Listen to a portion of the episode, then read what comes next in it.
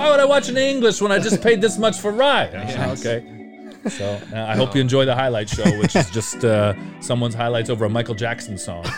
Like, Oh my god. no okay. halftime show. That, that was literally my whole childhood. Good luck. Yeah. You're watching it illegally. Yeah. So, Ho- hope it- you're really good at finding the red X to click away on the stream, so you don't get you know Russian girls want to meet you. No, I, wanna, I just want to watch Benfica. Uh, everything's Ecuadorian in this house. So Did I come too late? I missed the empanada bites and the spros. You did, you did. Like, it's great that this Canadian team is finally a real reflection of the country. And Yes. it looks like the country playing at the World Cup. It's still surreal Oh, 100%. thinking about it, thinking that we're gonna hear the anthem at the World Cup. Now you watch a lot of Serie A. Can we talk about how Rafael Leao is the best player in Serie A right now?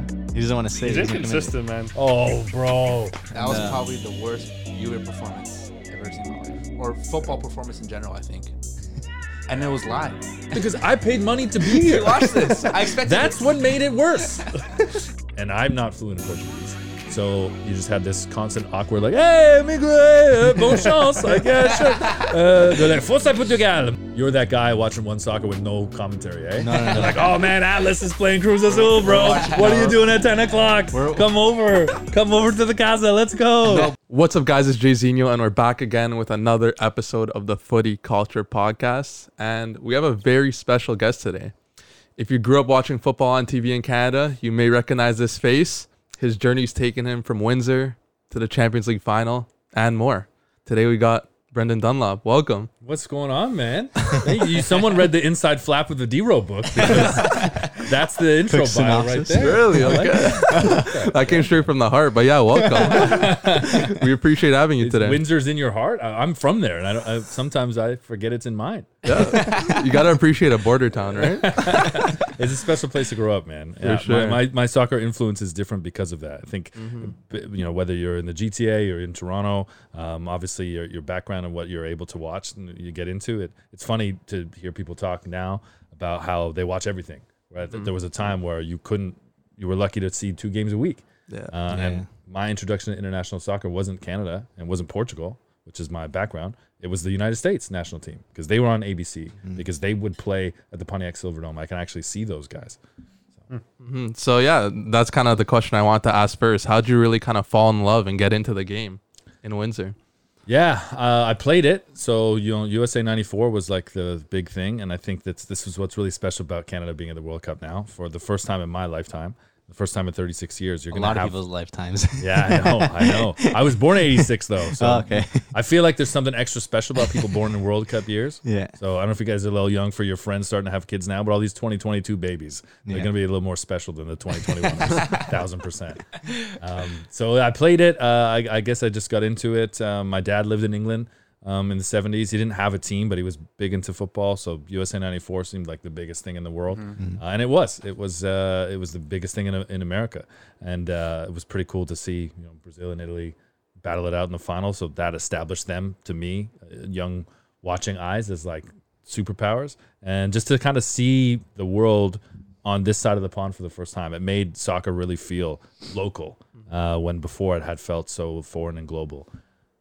Yeah, and that's why we're really excited about 2026 coming here, right? Yeah. because it's going to be be amazing. huge for the growth of the game. Um, you're going to get a lot of new spectators, and and I always say that I think post 2026, like once it kind of soaks in, I think football will be the biggest sport in the country. It could. And I think what's so cool about them qualifying now is that it's actually like jump started that. It's fast tracked that. Yeah. yeah. I agree. We all thought with 2026 that the potential to have even a fraction of the impact that USA 94 did on the States was there.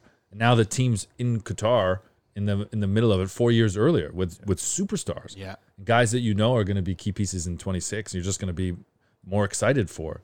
So 100%. That's special, man. We're gonna get a little bit of like a sample taste taste test of what's to come in 2026 with this World Cup for sure. Yeah, I think so. You're getting a pre getting a preview. Yeah, pretty quick preview. I know like there's definitely a lot more talent growing, but I know the talent now can become even much Better. more superstars than they are. Like Yeah. there's so much talent right now in the club and the national team that can create the next world superstars. Yeah. Davies is one of them. He's still not I don't think at his prime yet. No. So there's a lot more to reach and he's still so young. So Yeah, in four years from now, who knows what? Which 2026 is going to be a better team than the, this year's, Yeah. I think. Mm-hmm. yeah, they're just gonna get their feet wet, and then 2026 will be like the time some players are in their primes and whatnot. So I think it could be good.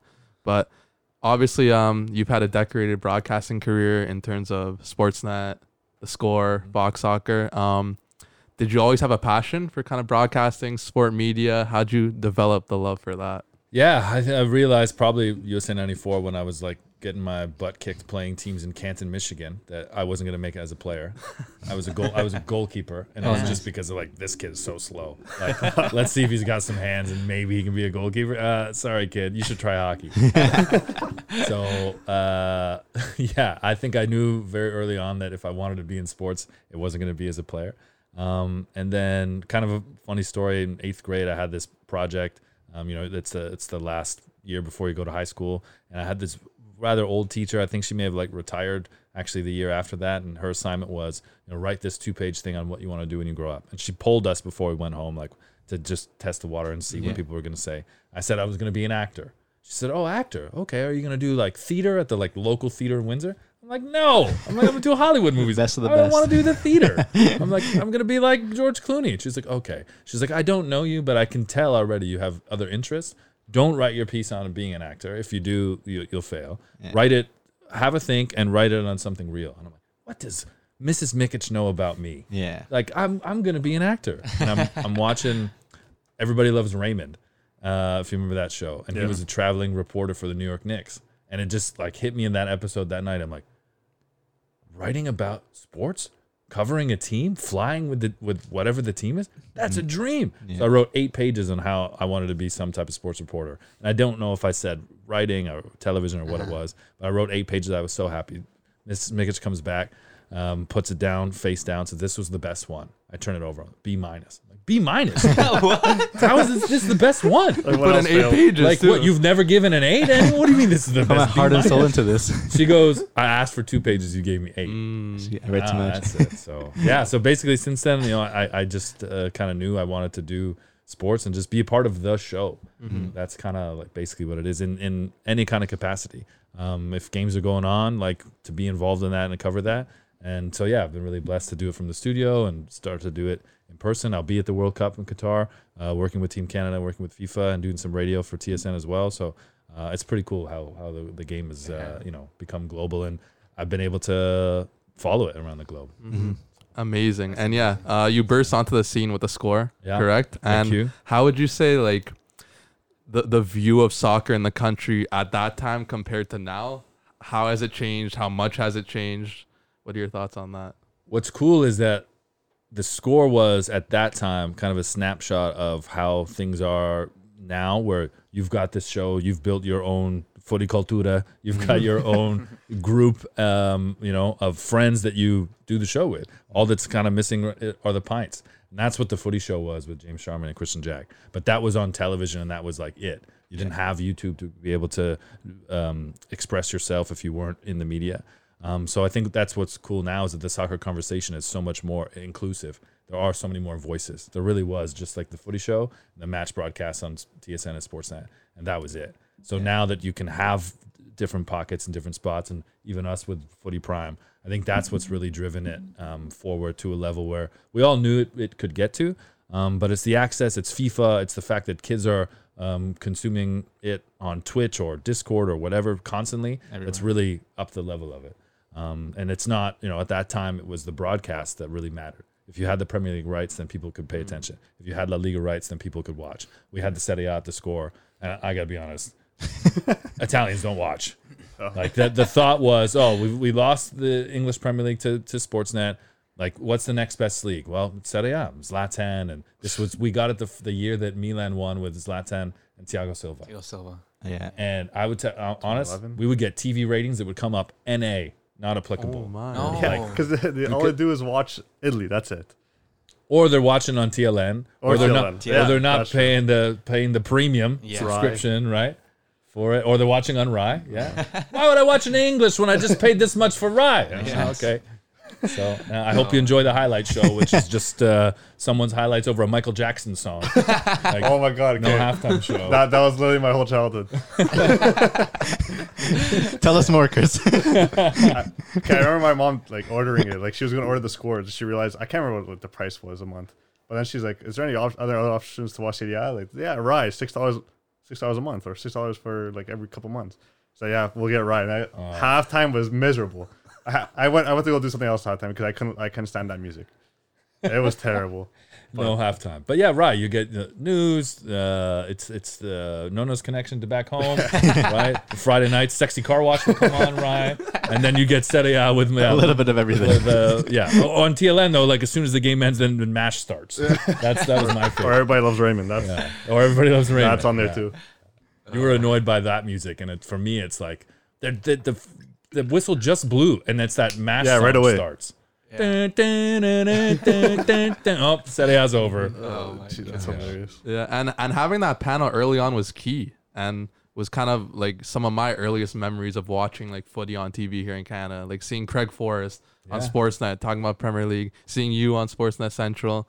Um, yeah, that's kind of how you like really learn the game in the beginning and kind of get into the culture, and get the commentary and whatnot. So. I, I think to see how much it's grown over the years has been uh, incredible. It's exciting, right? And like, what about the generation behind you? Like, what are how will they consume it? It's funny to, for me to see now how I don't know about you guys. I'd love to hear but how many full games do you watch in a match weekend? Oh, Quite a few.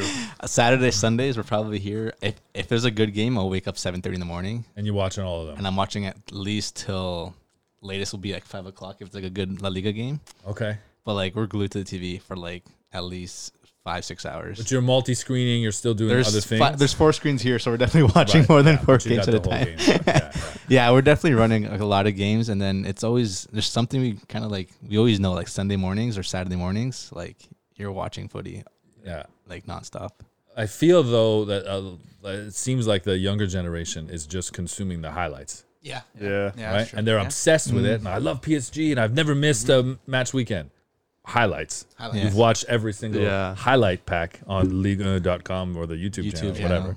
Um, I do love though that DAZN and Fubo totally got it right with the multi-screen Yeah. on Apple. Yes. It's, it's- you've got four monitors in front of you here. I have one giant monitor, and there's four games in it Yeah. when there's multiple games out. Now people Yeah. think I'm crazy, and it's probably true because you can't truly follow it. Yeah, At yeah, least yeah. it's like audio on one. Yeah. Like the main game, if it's Villa at a 10 o'clock, then Villa's got the audio. But like it's like when you're driving, I say, yeah, you're always dancing, checking your mirrors. Like yes, you're looking forward. You're focused on going We kinda forward, see- but you're oh. always like aware. That's what it's like when you've got five games on. No, I, I, I understand. Yeah, it's like an NFL red zone kind of thing. Yeah. You just have the all only the games. the only bad outs like negative part of like watching sports nowadays is there's so many subscriptions and there's so many different ways to access these games. Like yes, Premier League is one of the biggest, so you have to watch Fubo. Then you want to watch Champions League because it's the best of the best, right? That's the zone. And I think Serie A, I think is in football too. La Liga is in cable, Yeah, and then Dortmund, uh, Bundesliga is I think is in cable as well. Mm-hmm. And as well, if you want to watch uh, the uh, Portuguese league, good luck. yeah. You're watching it illegally.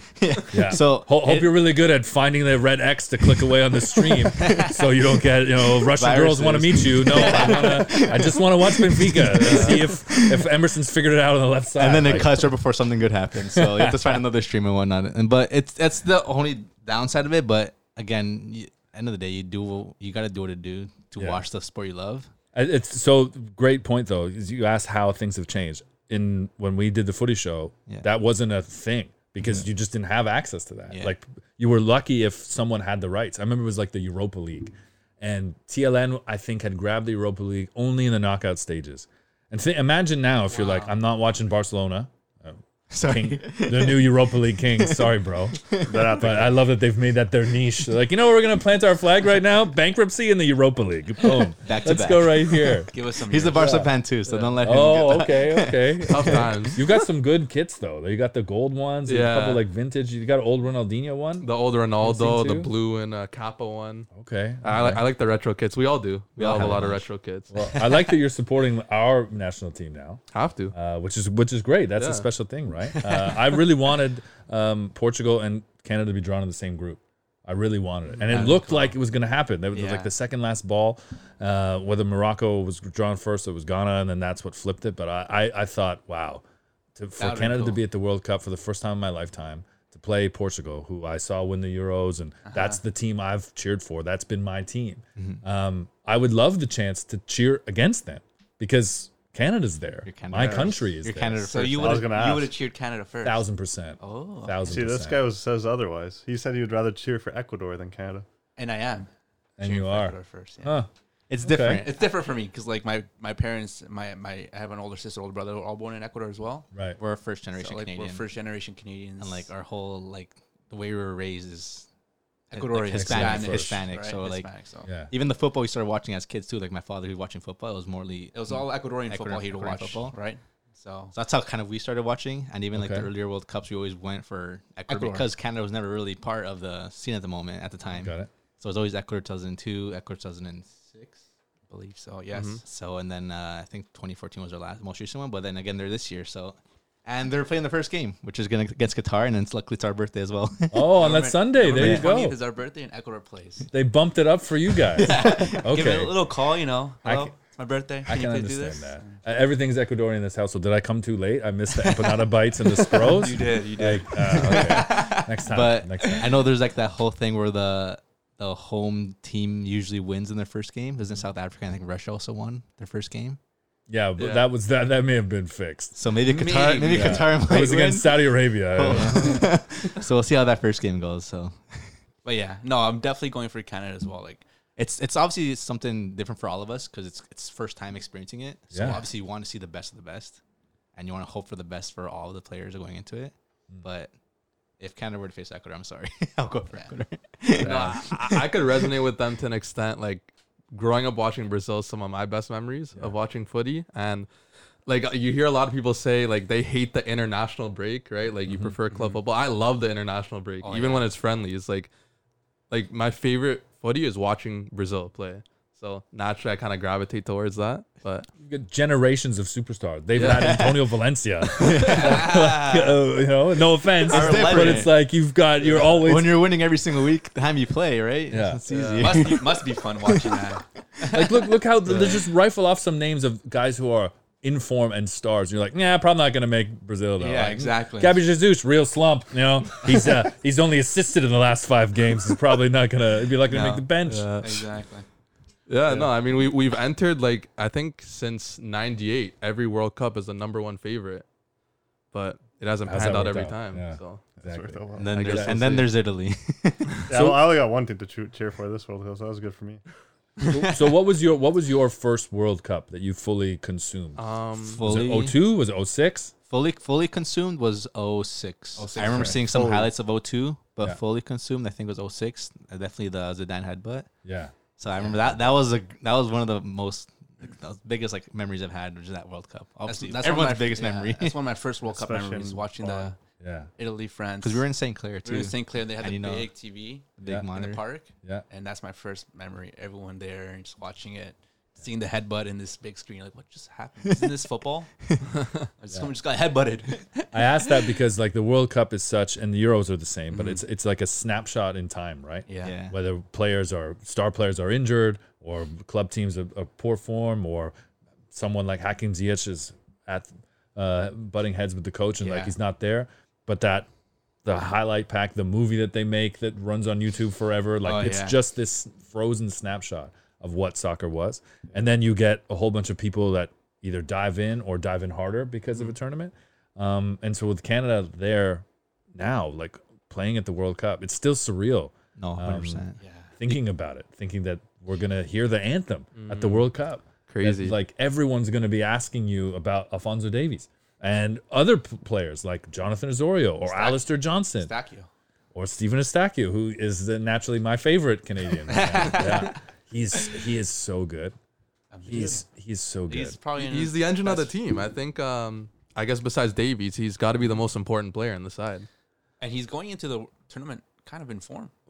kind of informed. He's playing. He's playing like Champions League, out of scoring this, goals. out of this world. yeah. Um, we're recording this like match day six in Yeah. the Champions League, and uh, I think it was Michael Singh that tweeted when he committed to Canada.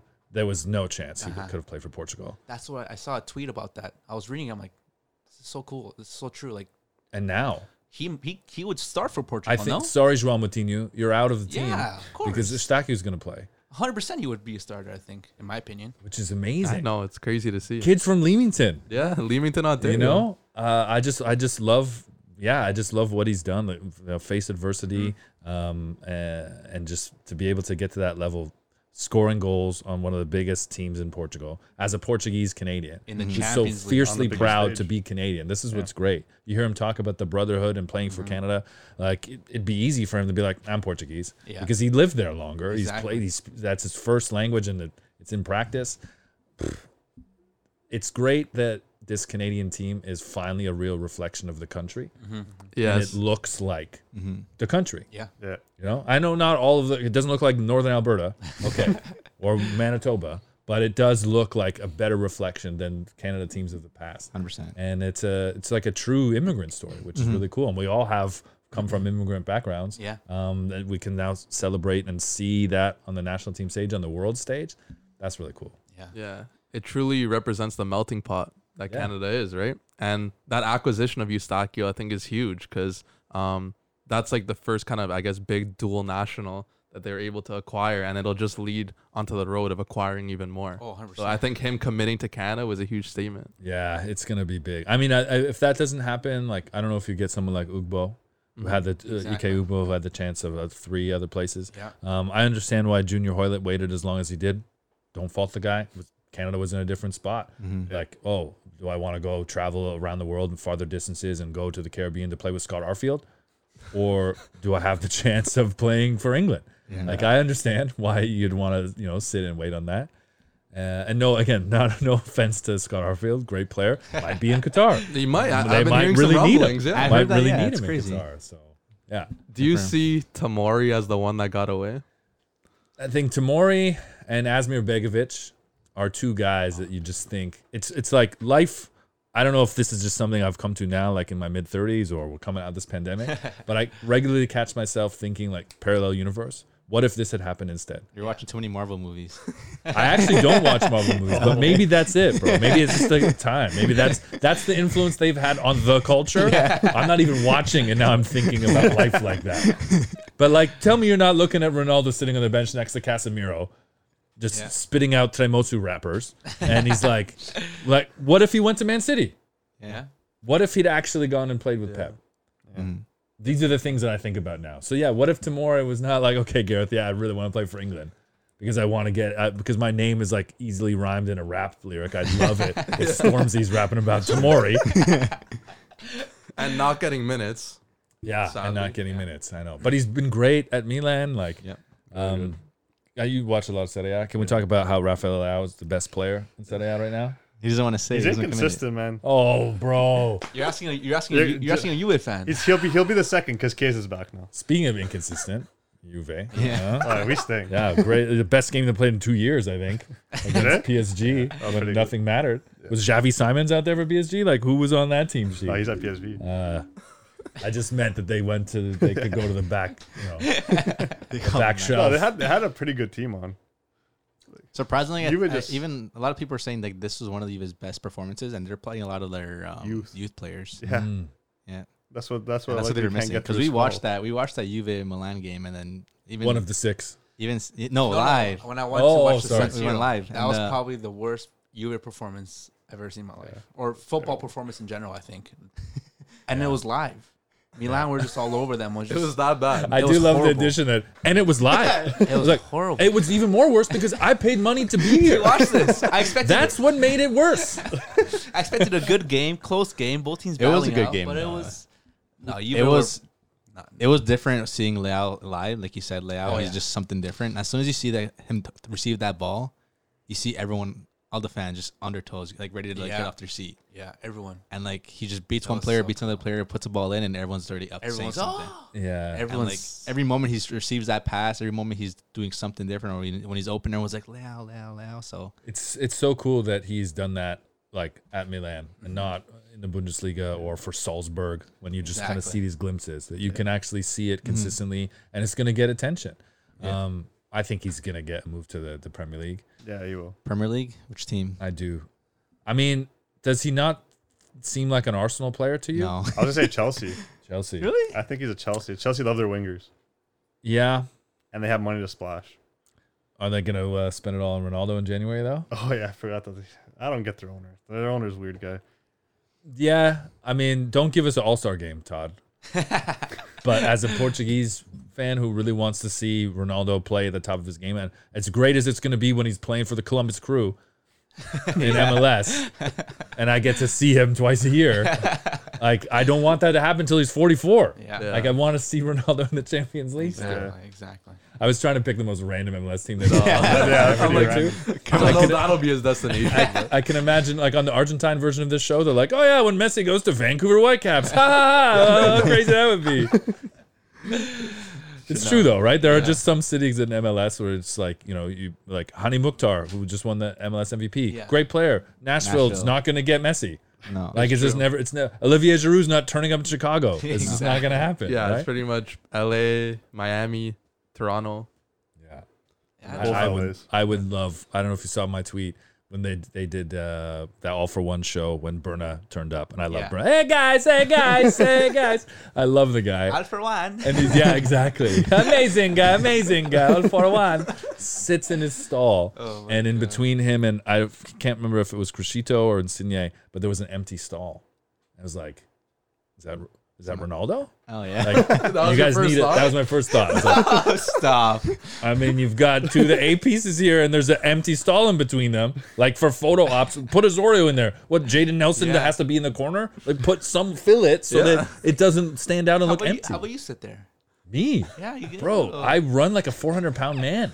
like for whatever reason, I just I look great, and I've got the boots. You've got a couple of There pairs of boots I got on the wall here, like on purpose. Everyone looks the part, but I've got like seven minutes to like like fool you, right? It's like the, people always say like, "Oh, watch that, watch the sports that guy." He watch them like, good, good. So it's like I'm just creating space for other people, but then a ball comes in, or I got to make a run, and they're like, "Oh, this guy sucks." You're the best second striker. You're a lot of people love to play next to you. Pull the defender away. Yeah, my best position is left out. Actually, left, left bench.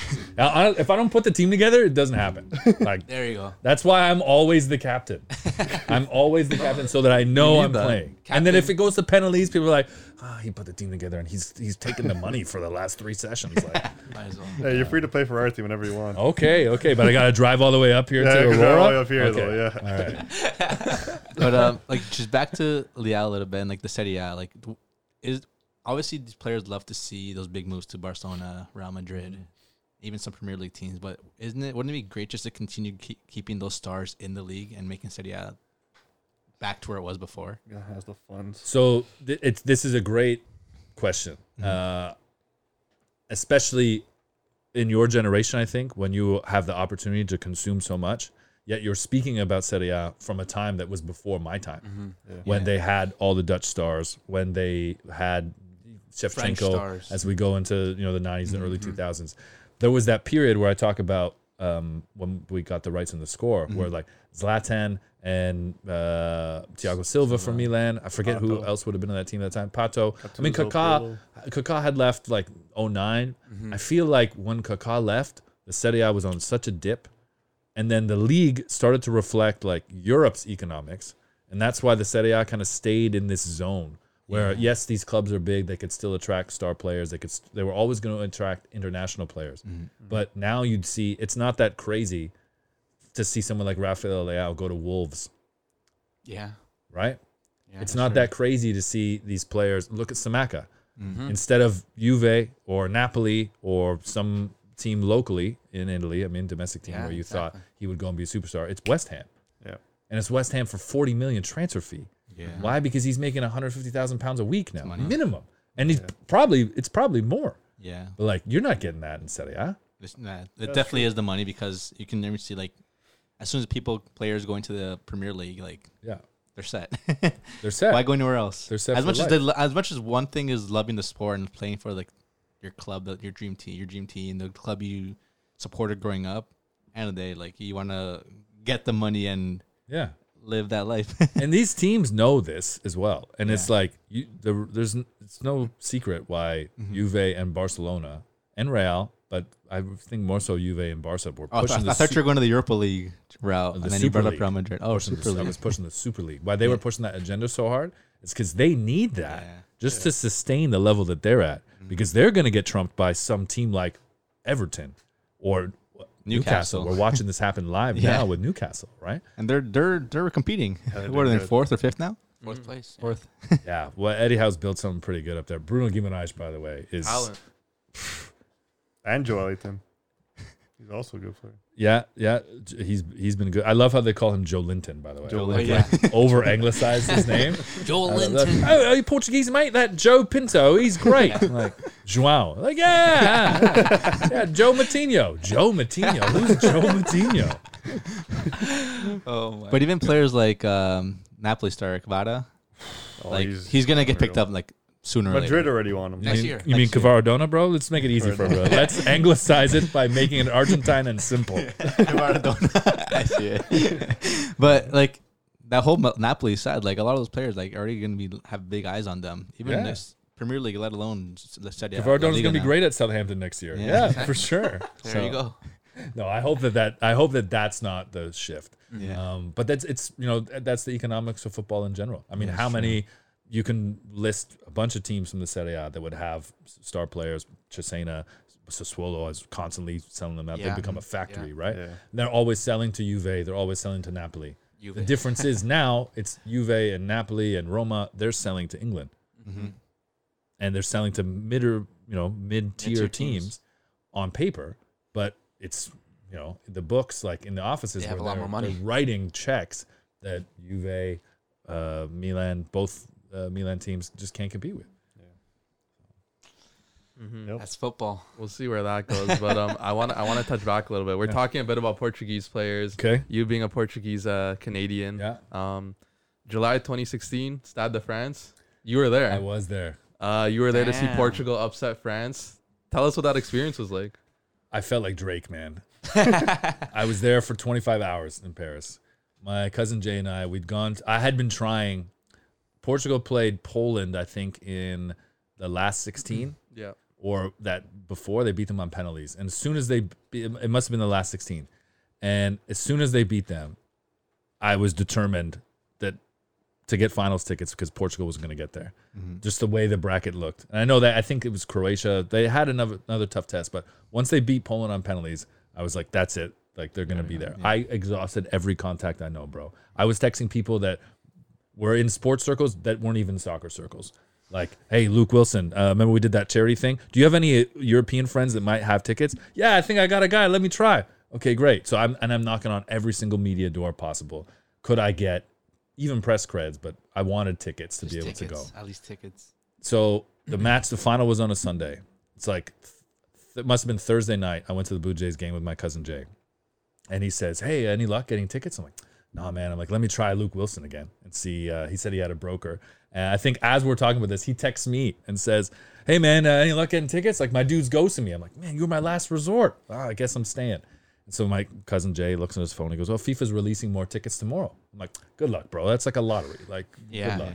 So we're you know enjoying the baseball game, uh, having a few drinks, and now I'm starting to feel like confident. Like you know what, we're gonna get tickets. I blast everyone on my phone that lives in a different place, thinking that I have a better chance if I'm getting- you know buying yeah. tickets from my my brothers in in Hong Kong. Hey, can you do this? Like uh, here's my if it's as long as it's uh, anything less than two thousand euros, just do it, and I'll, I'll wire you the money right away.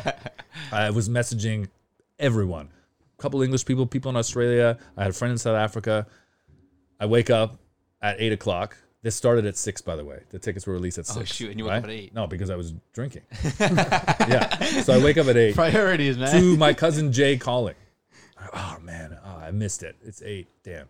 Then he calls the missus phone. Oh, Jay's calling my phone.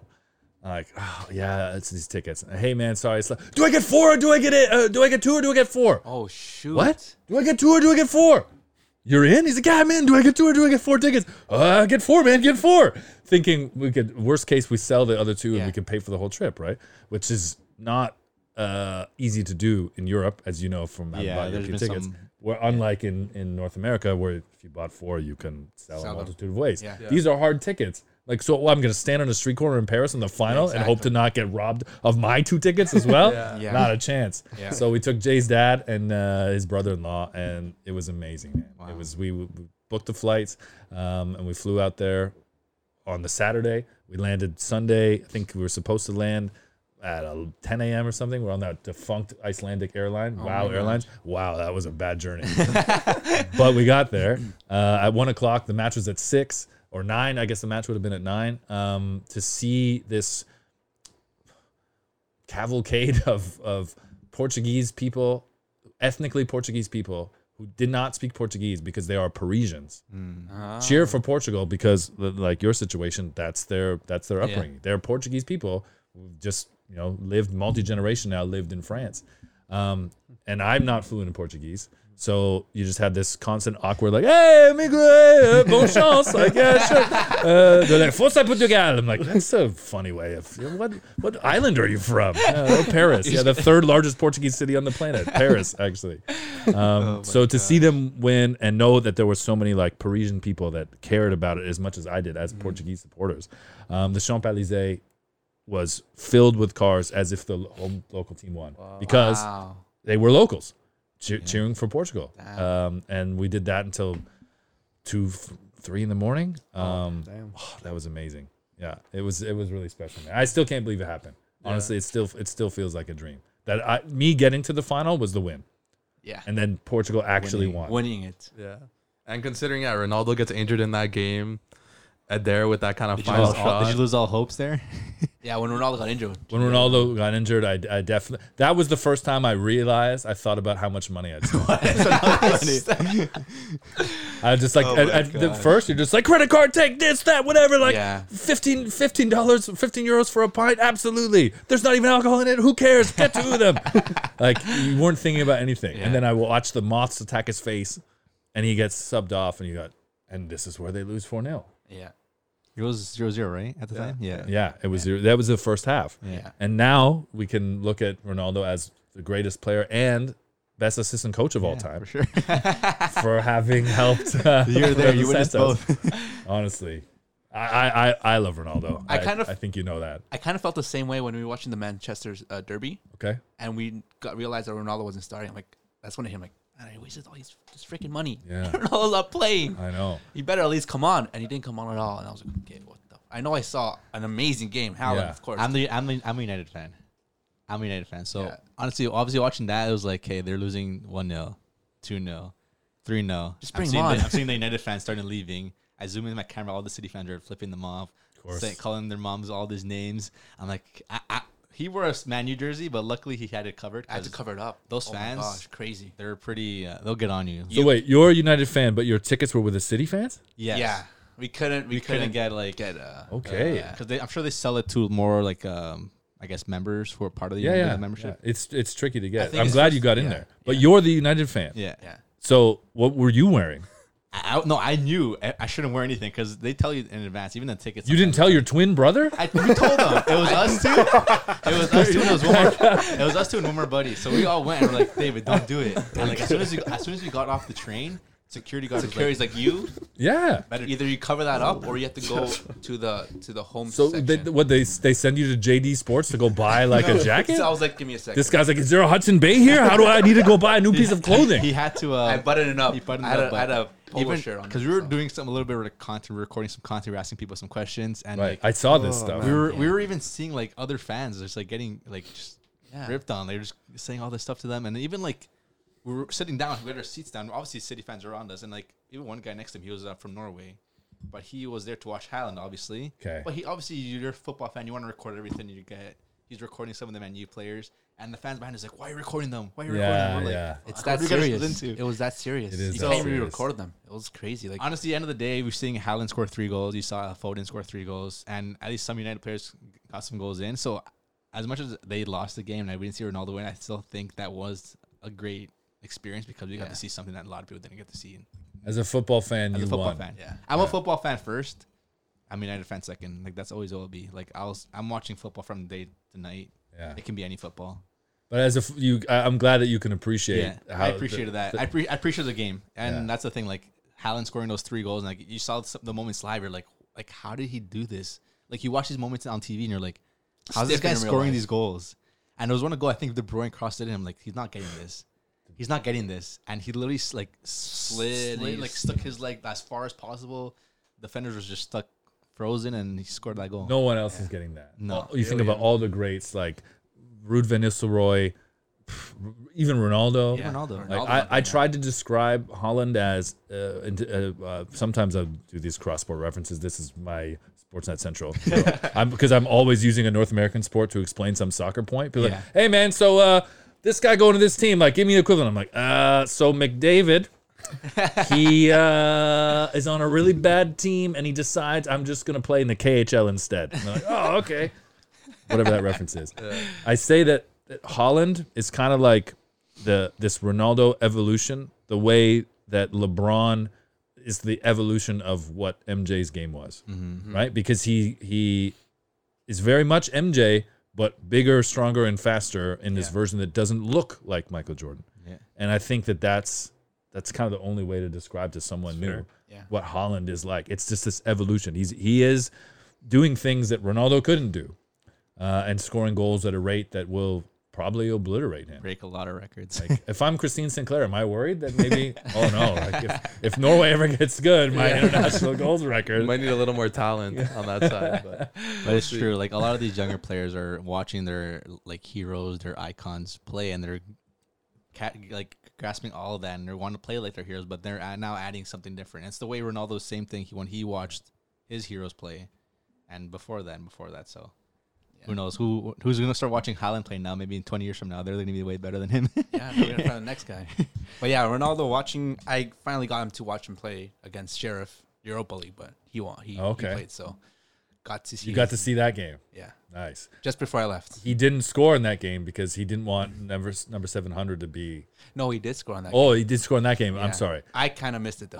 In oh, you missed it. I Were you to getting a take- I drink? had- no, I had to take the train back to London, which is a five-hour uh, train ride, and the last train ride was like I had to leave ten minutes early to make that train ride, or else I'm not going back to Canada. Is it just constant heartbreak football stories with these yeah, guys? so I First of all, you don't talk to each other. You don't tell each other like how, how to pre- I prepare told for him, hey, you do what you want. you wear like whatever you couldn't want. get an Airbnb locally. You had to take the train back. no.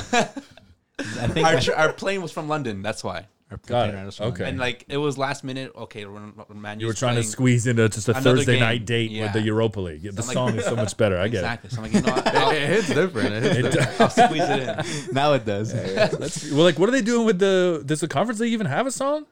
I think don't so. No, I think they I think do. it does. They must. Maybe a little jingle. But is not it? a full track? was like, Yeah, yeah. It's, We're gonna start it's the just game. a, it's just a stinger. It's just like a swipe. Yeah. But no, watching Ronaldo play, I don't know if it's the same for you, but for me, it was like next level just to see him. And I was uh, like pretty close to Yeah. watch him play. So I was like, seeing one of the greatest to play ever, like I got goosebumps. Yeah, for sure. Right. It's because you you you know what it's like to have witnessed this greatness on TV Mm. forever, and you feel so removed because it's you're on television, Yeah. you're watching these night games in the day. To actually see your sporting heroes in person, yeah, it's it's it's pretty amazing, man. Yeah, Love and now uh, now it's his last dance, Qatar 2022. Yeah. Do you think they could win it? I, I don't think it's his Damn. last dance either, man. I, No. think, it's- I think he might be playing here. How old? What is he now? He's thirty. 37. Seven. He'll be 41 in 2026. Yeah. You play. It's possible. Hon- I mean, Honestly, yeah. like he might not even be in MLS then. really? He might. Do you think MLS is his next? Uh, not is it his next destination? think no, so. you don't think so. It's don't. He's going back to Portugal. I think one more European team, like top five leagues, and I think he goes back to Portugal. I think they, we might get two European teams. Two. One of them is, is Sporting's in the Champions League Yeah, when he's Sporting. like 40. yeah. Then I think it'd be, but I Yeah, think he'd but- like one in between. Yeah. That's what I'm Um, thinking too. A Chelsea. I think honestly, I think Chelsea in January would be would be it. Yeah.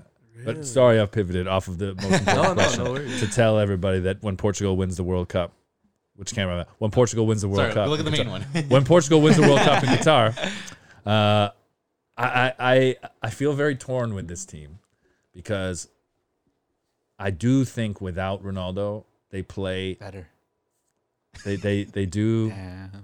they're more competitive, uh, and they they they just. It really pains me to. Say, I'm struggling to find the words because it pains me to say it, and I haven't Play a little more free, maybe less pressure. There's a lot of that. There's so much more fluid. They're they're more. I do think that they're dangerous in ways that they just cannot be with him Ronaldo. on. It's it's the same way with uh, United. It's the same with United because I watched them play against uh, Spurs. Mm-hmm. That's and they've been such great format right now recently. Mm-hmm. The game against Chelsea, the game against Spurs, um, even a couple of Europa League games. But without him on the pitch, it's a lot more free. You're not always looking for him. You're not always, you know, he he's there getting upset because he's not getting the passes. Or when he does get the pass, you know that if you're open, you're not might not receive it. It's more centralized around him specifically, Yeah. which uh, it is true. I forget what the game was, but you might remember this. Fred took the ball off someone and he goes running up the left side, and it was like it was not easy for him to get the ball, and it was about to go out on, on the the uh, touchline. Ronaldo is, is sprinting, and Fred hits this ball that very few people could hit, and he put it too far forward. Yeah. Uh, but it was a very difficult ball, and Ronaldo turns like that was the only chance he was going to get for the next hundred years Yeah, and he got right? And it was Fred's fault. And the, the shot on Fred was like, oh man, like he's gonna take my lunch money. like I'm gonna get beat up in the change room by Ronaldo because I couldn't make this pass that ve- only De Bruyne could make. He was like falling down. He was like sprinting just to get it before the ball went out. And I thought, man, I couldn't imagine being in that change room because everyone reveres him, right? and this is the thing, you know, someone like Leao, who I think is probably on the cusp, who idolize him and respect him, but also understands like, oh, I'm gonna play here a lot longer without you than with you. So I'm appreciating this moment now. But unlike Moutinho, unlike even Jota or Andre Silva, these guys who the bulk of their career is because Ronaldo's there. Yeah. And and they would, you know, be so lucky to play six, seven, maybe eight years with him. Yeah. Um, but these younger guys now know that this is just a snapshot. Much like when Ronaldo played with Rui Costa and Yeah. Luis Figo at Euro 2004. Yeah. He knew he was, you So know, it was ta- going to be his taking team. over. It was going to be his team. Yeah. So Leao's the next main guy for Portugal, is what you're saying. There's a few guys, right? Like I think Joao Felix. Yeah, like I'm huge there. on his talent, Joao Yeah. Felix, Joao but Felix. wrong situation at Atletico Madrid. Could be right with Simeone. I mean, he's so free spirited, Mm-hmm. and that's they need to play in a system where you have to. The most I think appreciated skill set in a Diego Simeone team is shithousery. Oh yeah. That's the reason they got the pal. Yeah, and that's the reason why like they got Suarez, you know, and uh, I just think that I don't think that he'd ever kind of get to that level, and he's just he's comfortable making a manager like that uncomfortable, Mm-hmm. and I- I'm surprised that actually he stayed as long as he did, but Rumors they paid as much money uh, when they pay as much money as they did for him, Yeah. and Yeah. Atletico is a club where they're not really making their financial choices. No. It's agents are making their financial Exactly. choices. And this is like the, the Atletico is kind of the first club where you, you could look at them and be like, are they making their own football decisions or is You it Jorge Mendes? Really? You really don't? And it's like Falcao, the Falcao, to me, Falcao's move to uh, AS Monaco, that's when it blew the lid off of all that because Mendes had loaned Atletico the money to acquire him, and they're paying in these increments or whatever, and and I should say that I'm recklessly speculating, but this is this is, seems to be how things go. Monaco have the cash to pay up front now 60 million euro fee, which is more than Atletico paid. And the guy who fronted them the money is the agent. So now he's like, yeah, I, I'd like to have the cash in the bank. I'm going to take this cash. Because Falcao admitted he didn't want to leave Atletico. Yeah. He loved winning the Europa League. Of course. He just wanted to continue to be the best on Thursdays. he didn't want to go to a team that all of a sudden was trying to compete with big spending PSG and win Liga. It's not for everyone. He didn't yeah. want to live in a principality. He liked Madrid. Some people love Thursday nights. Yeah, That, that song hits different. Yeah. Madrid, slaps. It does. Atletico Madrid legend though. Oh, he is. And We, Porto- were, we, we Porto watched that. We watched Madrid, Atletico Madrid versus Real Vallecano. against Falcao, yeah. And, And, Falcao uh, scored the 90th minute penalty, amazing. and that sh- everyone was quiet. Yeah. All the Atletico Madrid fans were quiet. It was, They're- what are they gonna say? They're gonna start Yeah. saying things about Falcao. Like he's one of their legends. it was fun to see though. I got a heartbreaker travel story. Uh, The week that um, Rudy Gobert shut down the world. Oh, That day, uh, March 11, 2020, I was supposed to fly. I was going to go to Amsterdam to visit a cousin, but then I was going to stay with a buddy in Italy for a week. And we had this great football boys trip. We were going to see Roma Milan at San Siro, damn. and we were going to see Ronaldo and Juve against Lyon. Uh, I think that would have been the second leg, maybe, in Torino. And then I was going to take the train myself through the Alps to Munich to watch Alfonso Davies and Bayern take on Chelsea Damn. and Jesus, that's that true. that was the second leg. The first leg was like Fonzie's introduction to English speaking the English speaking soccer world, right? Everyone on this side of the pond knew who he was. Everyone in Germany knew. Uh, most I think continental Europeans knew, but England was just like, who's that American guy? no, he's Canadian. What? yeah, that's it. That was the introduction at Stanford at Stamford Bridge, right? Um, so I didn't get to do any of that. I didn't get to make the trip. Damn. Uh, the the world stopped, and uh, when it came back, Alfonso Davies cemented himself as the best left back in the world. Yeah. Yeah. So- It's still crazy to see seeing him in the FIFPro world eleven, a Canadian, like Yeah. crazy. And and a guy who that year that they won the Champions League, and he was named the best left back in the world. Yeah. He only started playing the position that season. Yeah. Yeah. That season. That's what that's what blows me away. I got mad when they when they were playing him left back when I when he was the first course. playing for Bayern. I'm like, these guys rapid. they're using play him on wrong. The, play him in the wing. Yeah. But Niko Kovac is like, there's no way you're beating Ivan Perisic Yeah. like on my pecking order, and like all the other guys that I've got here. I don't remember who it was at the time, but he goes, "You're too good not to have on the pitch. Can you play left back?" And most people be like, "No,", No, and he was like, "Sure, I'll try." Right.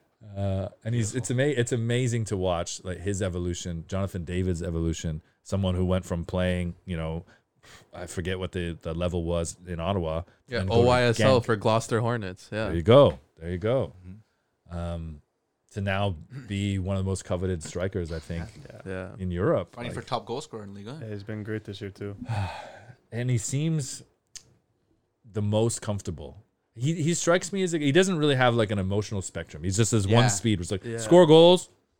And occasionally, yeah. occasionally smile.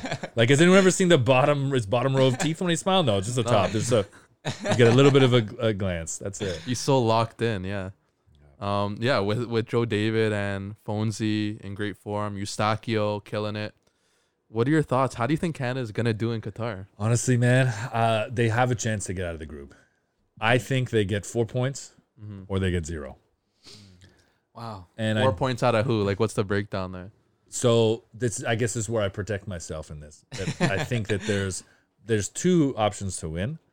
The most likely, everyone would say, is Morocco. I actually think it's going to be very difficult for them because they'll have learned what it's like to play teams at this level now, and there's a not a fear of exhaustion, but they they will go in fearless against Belgium, and if they lose six 0 fine. They've lost to De Bruyne and some of the best players in the world Yeah. and then they're going to go up against a team that has all the pressure on them because they're expected to have the floor wiped. And I think that they can match up and play against Croatia better, having gone through the fire with Belgium, regardless of the result. I don't think they're going to lose six 0 to Belgium, but I they could nick a draw. We've we've seen this with the big teams in these opening Yeah. uh, tournament openers. Um, it wouldn't be beyond the realm of possibility for Canada to actually grab a point against Belgium. But I do think they have the opportunity to surprise Croatia or Morocco, and they I think they can tie one of the others. So four points could be enough to get through. They could also lose all three of these games, and still I think make us very proud Yeah. for, for having sure. been there For sure. and set themselves up to be not just dark horses when they're co-hosting in 2026, but to be a team that you think is looking for a quarterfinal uh, that has expectations of quarterfinal or bust. Yeah. And this is Canada, man. Like Yeah. that's so exciting that in this short period we can talk about So them in short. that space. The biggest um, thing for me, especially with these teams in the World Cup, man, we've seen it. at- We've seen it every World Cup. Costa Rica, Iceland, like these small Denmark. teams can like can go far Yeah. and surprise a lot of big teams. Right. And especially with Belgium and Croatia too, they've lost a lot of like Keep their it like not key players, but also like their like that like Fear family, like, factor? that family, even like that like heart and like that relationship they have with everyone, uh, like with all the players together. Right. And, like that's something Canada has. Like, draw like a big like group, and they've all like they've It's all achieved this together. to get to this to point B together. Like Mm. from the very start, from the even before qualifiers, you have to like make the rounds into qualifying, and even Belgium, like Croatia, like there's always just new players coming in and out. There's not Yeah. that relationship they've had like going in together. So even the manager, I'm not sure who's managing Belgium now. Is So it uh, Martinez. Still It's still Martinez, Martinez, yeah. right? And Thierry Henry is the and then it's just like Highest they- profile I feel like there's, assistant. there's, they're they're always up and over their head like oh we're the we're like the one of the best we have to go into this moment we're gonna we can win the we can win the cup, but they never they never compete they never it never happens it's that golden generation, right? yeah and, then even Croatia the Croatia too they've lost quite a bit of players that are key players for them and then it's Modric can't really do much by himself anymore Modric looks pretty good though. man. He is, still- but- he's Champions still League, like, He he's is, Their, very their midfield's good. looking good. Brozovic, Kovacic. Yeah. Kovacic.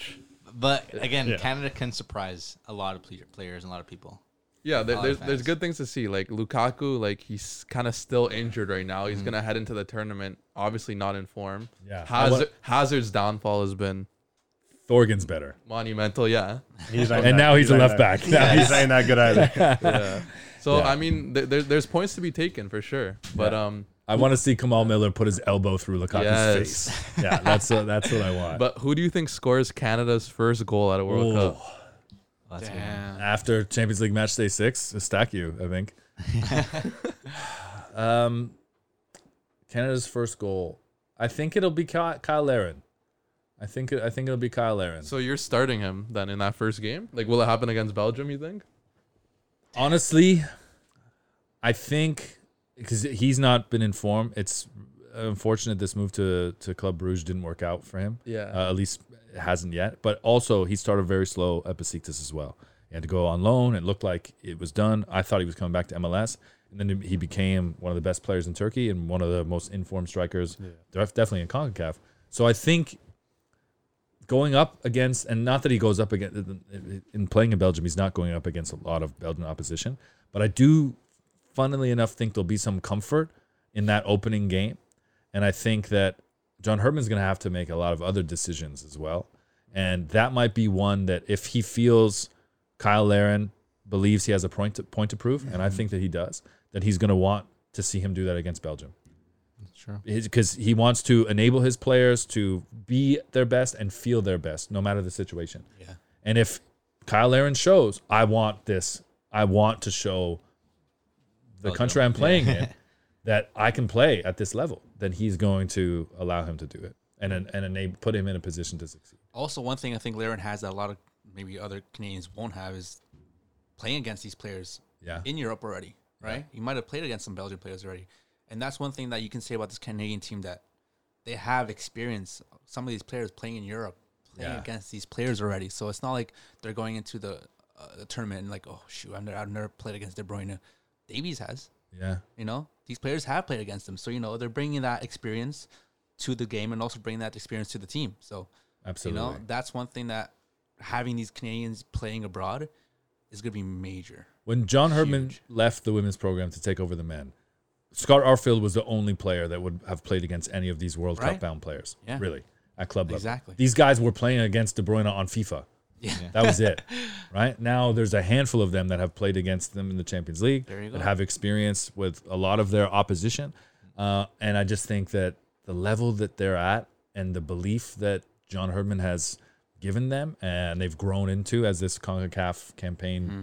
went on, um, that's what makes it so special and them so dangerous. Yeah. And really, those pre-qualifying games when they had to go down to the Caymans and wipe the floor with Bermuda, that that would have you know weakened or harmed stronger teams. I think because it would have been taxing. Yeah. Canada needed that to get into the CONCACAF, the final CONCACAF round, the Oct, which wouldn't have happened if not for the pandemic and reorganizing. Which is uh, there's one football blessing that's come out of this, right? Yeah. um, they were in form and and absolutely confident Mm-hmm. to think we can finish top four, sure. And then they won it, man. Yeah. They were the best, Best team, the kings of Concacaf. Kings. Like move over Mexico and the Mexico Stars and Stripes. Mexico, because I, I we watched a, little, a lot of Mexico football too, Mexican football, and especially Mexico play. They're so poor. You're that guy watching one soccer with no commentary, eh? No, no, no. They're like, oh man, Atlas is playing Cruz Azul, bro. What are you doing at 10 o'clock? We're- Come over. Come over to the casa. Let's go. no, but the the national team, even um, what's his name, the the Argentinian, the manager, um, Tata Martino? Tata Martino. He j- he doesn't have it, and the thing is, they won't let him Doesn't go. have it. They they won't let him go because it's so close to the World Cup, and I feel like a lot of teams going into this World Cup have a Manager poor- Manager situation. Uh. Like not not that Portugal is having the situation, but that that he's a little bit having some problems too. I think. Yeah, I mean, if you had the greatest player of all time like coming to an end, and some new guy who turns up from Ajax says, "Yeah, you don't fit my system. I'm going to sit you," wouldn't you be nervous too? Yeah. So I, I feel like there's lots of um, teams that are gonna have a little bit of difficulty going into this World Cup, mm-hmm. but it's it's it can Canada's Canada's like in the best shape and red like has their head on right. I would Yeah. say Belgium's one of those teams. Martinez. He's Belgium he's- too. Belgium He too. was supposed to win a cup by now. After the Euros, I honestly didn't think they'd keep him. Yeah, Belgium too. They did. I, I so, thought when they they went out to Italy, right? I thought that's it. He's done. That's mm. why. So I I, thought. I really, I really thought this World Cup would come around and Roberto Martinez was doing television on CBS somewhere. so who knows? Maybe the Belgian players don't trust them 100. percent So They also have the pressure on them, right? Like Canada, we don't have pressure because we're Yeah. going into as the underdogs. All these big teams, Belgium, they have pressure. Well, uh, Croatia has pressure too because they went to the finals, Yeah, right? So like they have the pressure to make that expectation. We don't. This is just a you know test the waters up before 2026. So I think we're going in with our heads like you know open. Just I mean myself, like I, I just want to see them play against these big stars, and I can just imagine what they're thinking too. Like obviously, I'm going to want to play my best football. So right. As long as they don't end up against Ecuador in the last 16. yeah, yeah. then then yeah. hopefully we do. No, but yeah, like you guys have said, the biggest thing is the camaraderie, right? Yeah. And you see it with the group. It's taken them this far. Um, playing alongside together for a while. I remember Davies and David at Canada U15 camps. Yeah. Playing together, and the fact that they've just rose to this world stage has been incredible. So You can see like it's funny to see the relationships within the team. You can see the way they celebrate goals. You can see some of the behind the scenes stuff that Yeah. Max Bell shoots for Canada Soccer. yeah. Doneil Henry is such a glue piece. And I've heard some other people, Josh Kloke talks about this too. There's a, the fact that they can have 26 players on this roster as opposed to 23 allows you to make some room decisions mm-hmm. Mm-hmm. over tactical decisions. That's true. And I think Doneil Henry will be one of them because those guys love him. Mm-hmm. And in the room, he's such an important figure and voice, even though he hasn't done that on the pitch, even though he makes Canadian fans and Toronto FC fans a little nervous Yeah. when he's when he's out there, just a red card waiting to happen. yeah, That's a player that I would bet is on the plane. I would bet actual money that Doneil Henry's on the plane. Of all the you know questionable spots, it, would, would they bring Arfield? Uh, is Wotherspoon gonna gonna make it? What about Theo Corbeanu? Yeah, Corbiano too. Um, I think for sure Doneil Henry's on the plane. yeah. You need locker room guys, right? And seeing that Kennedy is out for the World Yeah. Cup, it just opens up another spot for him, right? Yeah. So I think he'll be there. Yeah, yeah. I'm excited. What do you think about Brazil? Um, I'm loving the team. Or yeah, winning it. yeah. He has a You thousand think they're winning down. it? they're not winning it. Italy's gonna win it. Wait, Yeah, no, they're not. exactly. No, I, I do think uh, Brazil's my pick to win the tournament. I think um, they've been firing in qualifying. Um, their only wa- their only loss in years was pretty much that Copa America final against Argentina, which is a sad loss. But um, the attack's great, the midfield's great, two world class goalies, uh, the defense is solid, um, and the chemistry is just there. Same thing with Canada, the camaraderie. These guys love playing with each other, um, and Neymar doesn't have that pressure that he does in previous tournaments where he was the only world class attacker in the side. Now he has Vinny Jr. on one side and Raphinha or Antony or Richarlison or Gabriel Jesus. So I- I'm confident heading in. I think I think I could do the job. Do you think Gabby Jesus makes the team? Yeah, hundred percent. Uh, Richarlison, do we know for sure he's out? No, he's back. He's back. Conte said, yeah, he's good. Oh, Good to okay. play. Good. That's that's someone that I was I felt really bad for uh, when he got that injury, and you could see him post like he was in Crying, tears. he was bawling his eyes. inconsolable, Yeah. and understandable because to play for your country and to be in form. Honestly, I thought that move to Tottenham was too big for him. Really? I thought it was too fast. I think Joao Felix's move to Atletico actually was too fast. That was I too understand fast. why, That why, was why too Benfica took the yeah. money, and not at all that they're the same player, but in seeing like the v- value and why it's appealing to have this very free flowing, uh, creative, entertaining to watch player on a team like Spurs who have higher aspirations. I just thought, well, he's not getting in ahead of Son and Kane and That's what I thought Kulusevski. too. So where's this guy go? What's where's he playing?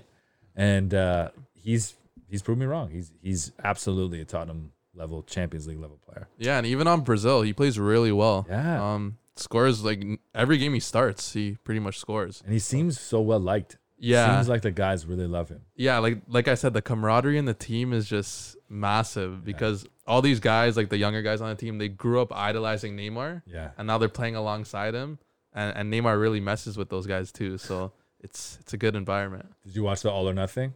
But Brazil, yeah, yeah. yeah, I felt like that was the least talked about one. Everyone uh, raves about yeah. the, the Arsenal, Arsenal obviously now yeah. recency, but everyone's like, "Man, this Mikel Arteta, bro." It's like you guys didn't know that he, you didn't see him in the on, in the Man City doc when he's just sitting there taking notes as Pep jumped around. Guys, guys, guys, dropping f bombs. yeah. I don't know. It's like the, the 2019 Copa America. It didn't get a lot of spotlight for some reason. Yeah. I, I don't know. I don't know why, to be honest. Copa doesn't get enough spotlight as it is. In general, yeah. yeah. And, and you can see that as Ecuador fans too. It doesn't Yeah. get a lot of spotlight. It's, in it's always the Euro, uh, the Euros. It's it's the bigger players because again, the only teams competing in Euro in the South American Cup is mostly mainly just Brazil and Argentina. Do you know? I think another thing too, though, and and obviously, yes, Europe kind of came first in the sense that the Euros were on TV as of '96. You could get Mhm. almost like every game, right, or at least every time slot. Whereas Copa was maybe it was on TLN, uh, maybe it was on the Score. We had the 2011. But I, I think the biggest difference and why it doesn't catch people because the last few years they've been on at the same time. It's at the same same time of year. Excuse me, the calendar. Yeah, it's yeah. the night games though. You think? Think so? about it in Canada, we don't watch games at night. That's true. You would watch TFC at night. You'd watch the Whitecaps at 10 o'clock. I love these Friday night LA games at 11:30. Yeah. I love them because I I'm a night crawler. Yeah. I can't sleep on normal hours. My circadian rhythm is the worst. And you're probably like, who's does that guy play in uh, Napoli's midfield? Circadian, what a player! Great. I, I love I like the night games, especially when we were in Europe. Yeah, but you are you are like the unicorn here. You're not the example. You just like, said, bro, no. I wake up at 7:30 on purpose so I can sit in front of the TV until 7 p.m. okay. watching games. Like, thank God you don't like League As, MX. as, as, like, you would get nothing. This guy gets nothing done. sleep. No chores. Nothing. I don't know, my mom actually argues a little bit of that because we got we got nothing done during the Like, weekends. you have a girlfriend six days of the week. That's it. The Saturdays are for you, and Sundays she gets a half day. but no, it's, it's No it's- weekend. It's Yeah, I don't know exactly. because hockey, baseball, basketball, it's all night games, and it's the fans are there. But I feel like as soon as this, the football, the culture starts growing a lot more, and it, it is growing. Yeah. You start seeing the first qualifier games for Canada. The stadiums were full ish, But they were still blue. there were still tickets. They were still Yeah. blue. Yeah. It was Honduran blue and El Yeah. Salvadorian blue. It was a I lot. was I was stunned. It was a lot, and like that's the thing because we do have a lot of that multicultural people here, at E.B. Which is a great thing. which is mm-hmm. perfect, amazing. But But cheer for Canada now. but then You're later right. on in the, in the in the in the qualifiers, last couple like last games, these stadiums were getting sold out instantly. Yeah. And we were lucky to get some tickets. We got tickets, I think, till the second last game. It was snowing when we In went. Hamilton? No, it was the one before after that. Who did they against face? It was against it was against Honduras. No, El Salvador. Not too sure. But I think that was the last game of their game. But again, it was, it was snowing, but they were sold out. And Yeah. especially now this World Cup and 2026, you're gonna get a lot more of those casual sport fan just guys who just sit down and watch sports at night. They're gonna start tuning into soccer games now. No, I agree. I agree. I just think with Copa, particularly with like it's this big game at 8 p.m. Mhm. Yeah. in the summer. That's true too. It's like you're at the cottage. You're not like streaming it. It's not. It's like kind of like MLS too, where it's it's taken people. It, it- I think it took a championship to really get Toronto into like- Toronto yeah, FC. Yeah. yeah, It yeah, took yeah. a superstar like Sebastian Giovinco winning MLS MVP and being that headline player all the time, where you're just like, sorry, this tiny man is the best guy in the league for people to really get into it, right? Yeah. And I think uh, with Copa, it's just going to take more time. It is time and more stars. People people are busy at night, and especially during the World Cup too, and especially if then during the summer, they're a lot during the, the day games. Even the Euros, they're like around what four, three o'clock. Even the Qatar now, it's gonna be even earlier. At least it's only an hour though. Yeah, It's a it's a seven hour time difference. So those two p.m.s for us here in Canada, the Eastern time anyway, that'll be nine uh, local kickoff. Okay. which Yeah. um, that'll be interesting. you know the advantage that they'll have. They'll, that'll be the, the coolest games will be at nine. And I Uh, honestly think you're going to you you will notice on yeah. I television think so too. a yeah. competitive improvement or a competitive imbalance with those night games as opposed to the earlier games. It's Like these players are obviously used to playing mid 30s, but that's desert mid 30s. Yeah. Yeah. And you know you're also playing in the middle of a season where normally you have three weeks, uh, a three week break. Even if you won the Champions League final, you still have 17 days before the tournament kicks off. Yeah. Now you have seven days between your club season and then national flying to the middle of the planet, which is like they do that trip for a sun holiday to Dubai. They don't do that in season to play. Yeah. Yeah. So I think that I think that the the environment is going to have a big factor, and where you will actually be able to see the difference is those night games are going to look like Champions League games in the sense of at pace, at speed, because you can see when Canada and Haiti maybe is a bad example, but when Canada goes to some of these Concacaf places, they're, they're not playing at their level. Yes, the pitch could be poor, but uh, honestly, the weather makes such a difference. Yeah. And so you'll actually notice it if it's 10 and it could be as high as 15, 16 degrees difference between that first kickoff game and the night game. Last- We'll see, see if they they're even saying they want to pump in some of the air conditioning to the stadiums too. That was the yeah. big sale, right? It's like, they, remember they thought they could do this in the summer? Yeah. Like, what a insane. bunch of. I love that Netflix is dropping this Sepp Blatter anti FIFA documentary on the 14th, like just before the what's just been sitting in the can. Like, nobody knew about it. Yeah. And it's like, oh yeah, by the way, on the 14th, uh, we're gonna release a documentary about FIFA and, and Sepp Blatter.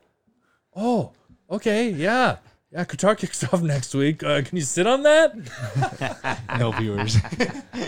Oh man, it, it's exciting, man. Oh, what what twenty? No, seventeen days away, pretty much. yeah. seventeen days away. It's gonna be coming up tomorrow. It's gonna be like nothing. We're excited. I'm excited. So do you, did you already like take work off? Like you've got nothing going on for I the think World he's taking Cup? work off. Yeah. I just came back from a vacation, but I'm going back on vacation. But uh, those early games will they'll be exciting. We'll see if we can do some more content with that too, which is gonna Nice. be fun. And uh, you're gonna be there, so it's gonna be exciting for you. Yeah, yeah. Thanks. Yeah. No, keep pumping out the content, guys. I love it, man. I love. Uh, I just came here so I could be in one of your promos. Yeah. Start. the I just want to. yeah. look I just want to You'll in dance the in the camera in front of this cool wall and be like, "So I was thinking I want to do this." Uh, yeah. Yeah. No, anything else. Jay? Uh, yeah. Um, as we kind of close out here, I wanted to ask you about your book. Oh, thanks, man. Uh, I, I'm sorry I didn't bring you a copy. I No, meant no to, worries. and I left it. Yeah, So no. I'll have to come back. uh, huge congratulations on that. Thank you, uh, man. You wrote a book alongside De Rosario. Uh, tell us about your relationship with him and even like what he means to Canadian soccer that a lot of people don't realize. Yeah, I mean he he's an icon. He's uh you know he's he's he was the goat. Um, uh, as iconic as as Christine Sinclair is for the, for the women's program, and as important in taking Canadian soccer forward, um, that was Dwayne De Rosario at a time where you didn't have enigmatic Canadian players that were creative and had flair and almost this Brazilian style to the way that he played, uh, or freedom, if you would say, um, as a Canadian fiercely proud Canadian who always flew the flag. Um, there was a player I was always super interested in. Is a player that made me interested in Major League Soccer at a time when he was winning trophies, and you could only see the final on TV if you had ABC. Yeah. And maybe there was one or two games on Canadian TV, but to be honest, I don't even think there were. It was just a handful of games that you could probably catch because they were national American games. And he was MVP in those games, and he was scoring the golden goals in those matches and uh, and making you excited about Canadian soccer. He was really, I think, the first for a lot of people. Uh, no disrespect to the Gold Cup winners um, of 2000, but I just don't think that there was they didn't have the spotlight or the shine at that time to be able to have the impact that he did or grab the attention, I guess that he did. So yeah, to write Dwayne De Rosario's autobiography, "DeRo: My Life," um, with a forward by Lennox Lewis, was awesome. It was a marathon project for the two of us. Uh, we started it in 2016, and the book was to would have probably come out uh, in, the, in the fall of 2020, um, but the the pandemic uh, pushed it back until spring of 2021, um, which allowed us to uh, really have a full scope of his life, you know, post retirement. So I really think that that extra six months allowed us to get um, a more complete version of the man, uh, and, and he would, I think, admit this as well. Um, that just you know his story really is an incredible story. He he grew up in a five uh, with five people in a one bedroom apartment. Wow. You know, until he was making money as a teenager playing for Canada.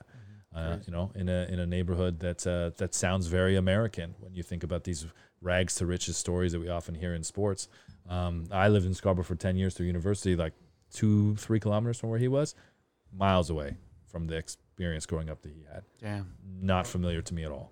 The, the struggles and the challenges that he went through in that community, and then so to make it in a sport that was so far down the depth chart, you know, um, uh, the the fifth sport in this country in a lot of people's eyes, Yeah. totally off the map, and to do it in the way that he did it, um, as excited as we are to have to watch a player like Alfonso Davies and say, "Wow, this guy's Canadian."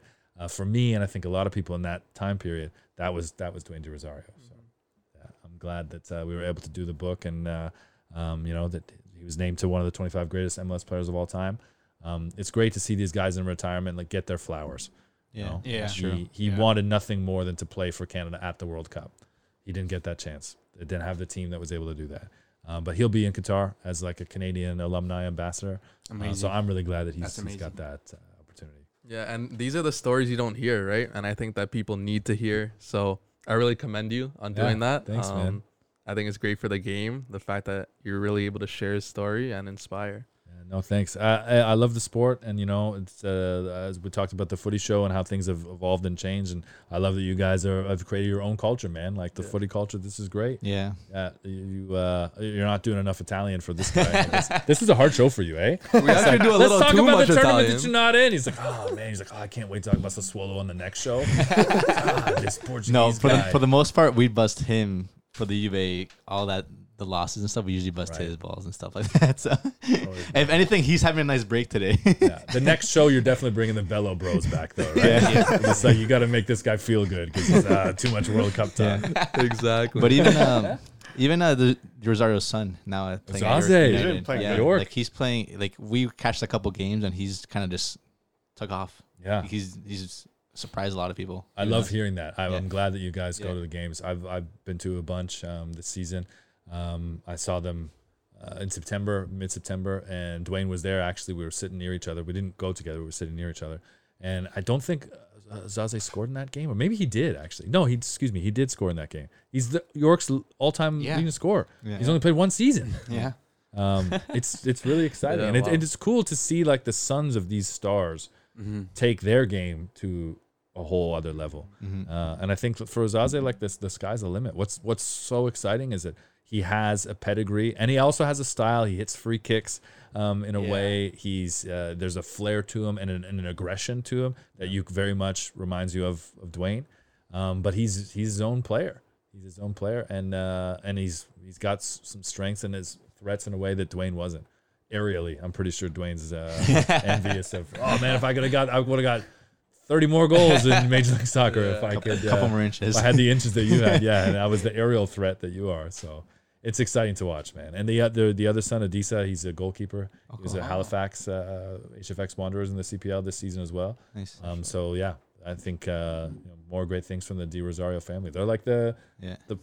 royal family of Canadian soccer now, right? real. Which is pretty exciting. Like the the Sutters in hockey or the Staals, like Yeah. the De Rosarios in soccer. That's that's exciting too. Is that we're at a point now where there's there's that you're seeing Yeah. the, the sons and the daughters. Yeah. Yeah, this generational growth of the sport. It's, it's really cool. Amazing. But your kids are gonna like Canada. I'm just calling it now. I don't know how whoa, far oh. away that is for you guys that have kids. But they're gonna be like, oh, my dad's always on Ecuador. But did you see that Canada made the semifinals of the World Cup in 2040? I'm not cheering for Ecuador, Papa. Sorry, it's not happening. He's gonna bleed Ecuadorian. That's what he's gonna do. I love how it's a he already too. Like, it's just like he's made it. Only boys.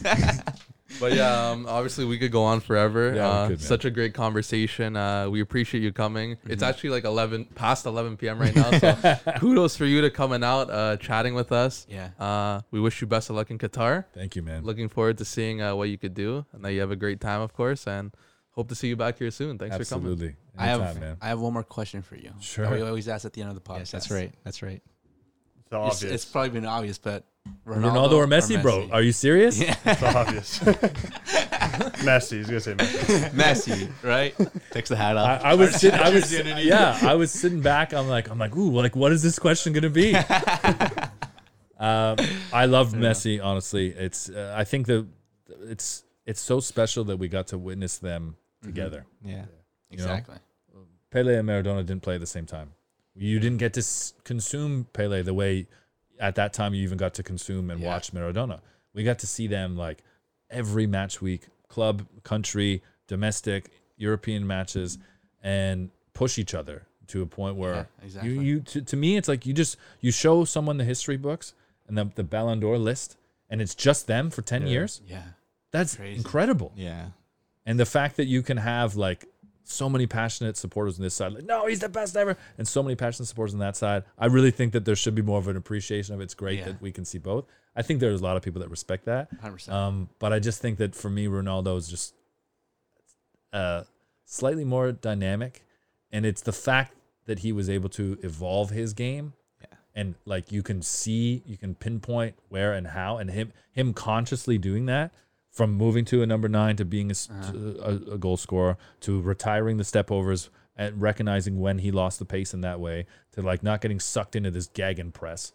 Like all of these things, winning in different places. Mhm. I think you know, if Messi had gone to Burnley instead of PSG, maybe I'd think differently about you know that aspect. I hey, he's that, still at but- that level. That's why he's at PSG, and every team wants him. Just saying. but I respect you. I respect your your choice. but yeah, we'll end it off Two years there. in them though. Um, anything you want to say to the camera? Shout anything? No, I. I appreciate uh, what you guys are doing. If you've uh, got some more time to consume content, uh, listen to Footy Prime. We had Roger Bennett from Men in Blazers on this week, which was amazing. For me, that was. Uh, I, I I said this on the show. I, I wanted to get Roger Bennett on the show more than I want Aston Villa to finish top four. like I've just I was waiting for that thirty minute conversation for the longest time. I love Men in Blazers. So yeah, um, Jimmy Brennan and Craig Forrest and James Sharman and I with the producer Dan Wong, we're we're pumping out four episodes a week and. Uh, we'll kind of be all over the place in Qatar, so it might be a little splintered, but uh, we've had a good thing going through the pandemic. It's been it's been nice soccer therapy for us to be able to do the show, and uh, yeah, you know, add, add more uh, to the culture, right? Yeah. there you go. Hundred Footy percent. culture. Footy culture, add more to the footy culture. With that said, yeah, smash the like button, hit subscribe. Don't forget to check out Brendan and his podcast as well, and We the Culture. The culture, culture. boys. Later. Thank you for coming. That was great. Great stuff. Awesome Yeah, we could have talked forever. Honestly. I had to get the Brazil taken there.